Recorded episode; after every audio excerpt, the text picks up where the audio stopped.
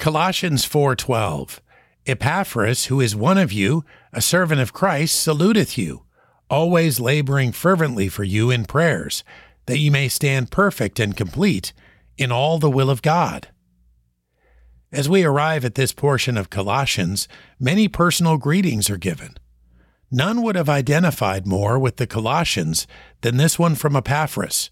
He is one of you, Paul says. He has been praying for you fervently, as one would for those back home. This man was a servant of Christ.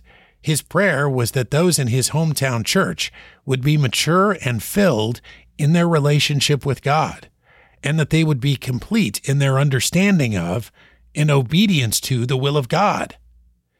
It is good to receive greetings from those we know, or those who know the place we call home. That knowledge informs their prayers. They can visualize our location and know something of our circumstances. Connections mean something to us, and we make them as often as we can.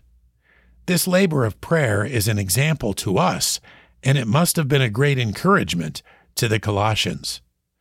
Colossians 4:12 Epaphras, who is one of you, a servant of Christ, saluteth you, always laboring fervently for you in prayers, that ye may stand perfect and complete in all the will of God.